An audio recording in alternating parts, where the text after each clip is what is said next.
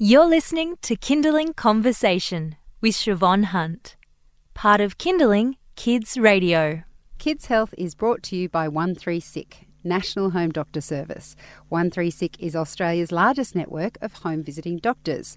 So if you need urgent medical care but your GP is closed, make the call to 13sick.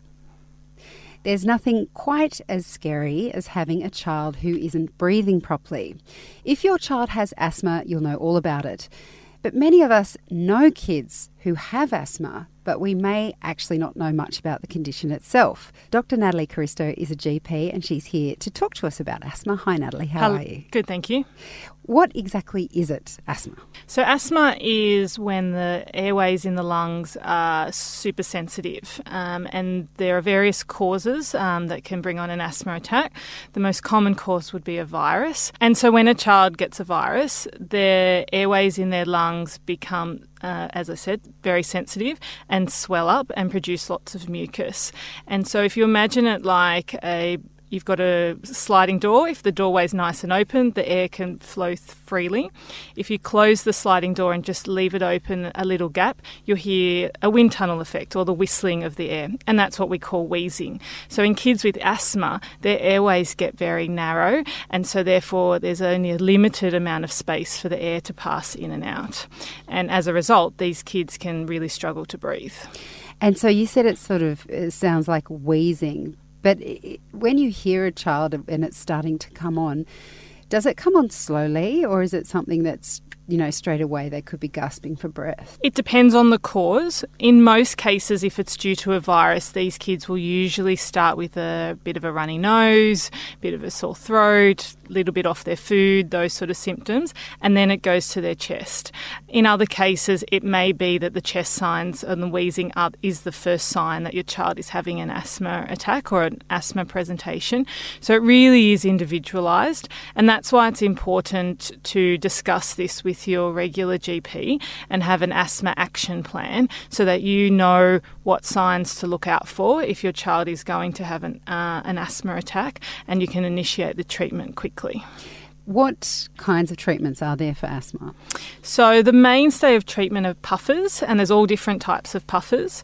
The blue puffer or Ventolin is the one that acts to open up the airway. So, it's like opening up that sliding door and allowing the air to pass more freely through the space and therefore reduces the amount of wheezing and kids often then feel that their breathing is a lot easier depending on the severity, sometimes we need to give the Ventolin every hour, two hours, three hours, and again, that is in conjunction with um, speaking to your doctor.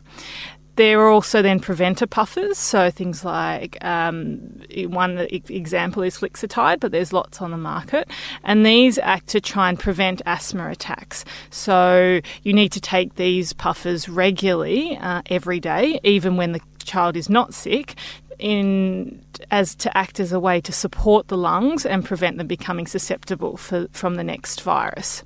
And thirdly, sometimes we prescribe some oral steroids, and uh, this is used during an acute asthma attack to reduce the amount of mucus and clogginess in the lungs so that the children can breathe easier.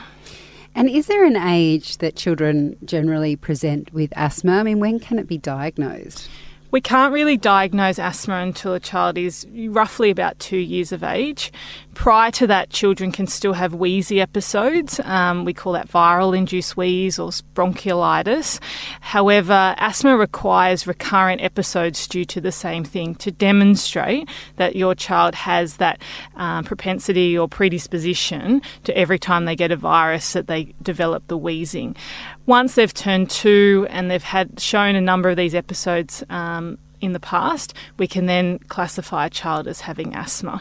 But we may sometimes use the medications like Ventolin under the age of two because they still work in, a, in the same way. Well, thank you so much for your time today, Natalie. No worries. That's GP Dr. Natalie Caristo, and Kids Health is brought to you by 13sick, National Home Doctor Service. If you or a loved one needs urgent medical care but your GP is closed, make the call to 13sick. That's 137425 for a bulk billed after hours doctor home visit. You've been listening to a Kinderling Conversation podcast. We'd like to reach as many parents as possible, and you can help us by giving us a review wherever you downloaded this episode. It means that more people can find us. I'm Siobhan Hunt. See you next time.